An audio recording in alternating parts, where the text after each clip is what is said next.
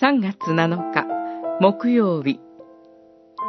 神の守りの中で生きる訓練。新明記8章。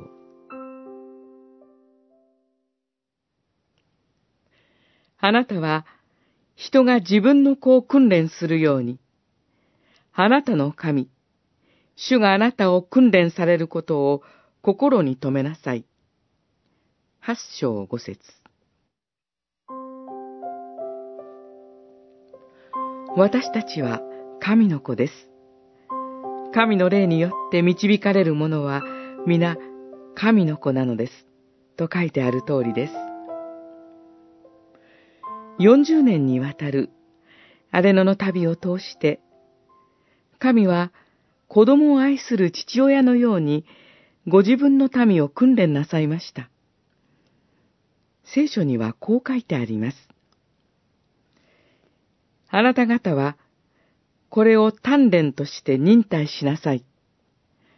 神は、あなた方を子として取り扱っておられます。一体、父から鍛えられない子があるでしょうかヘブライ人への手紙、十二章七節私たちは神の子とされており、実の子なのです。神は私たちをそのように扱って訓練してくださいます。今日の聖書の言葉には、あなたの神、主があなたを訓練されることを心に留めなさいとあります。約束の知恵と導いてくださる主の訓練に注意深く心を止めることが大切です。40年の荒れ野の旅路を通して、イスラエルの民が学んだことは神の守りの中で生きる喜びでした。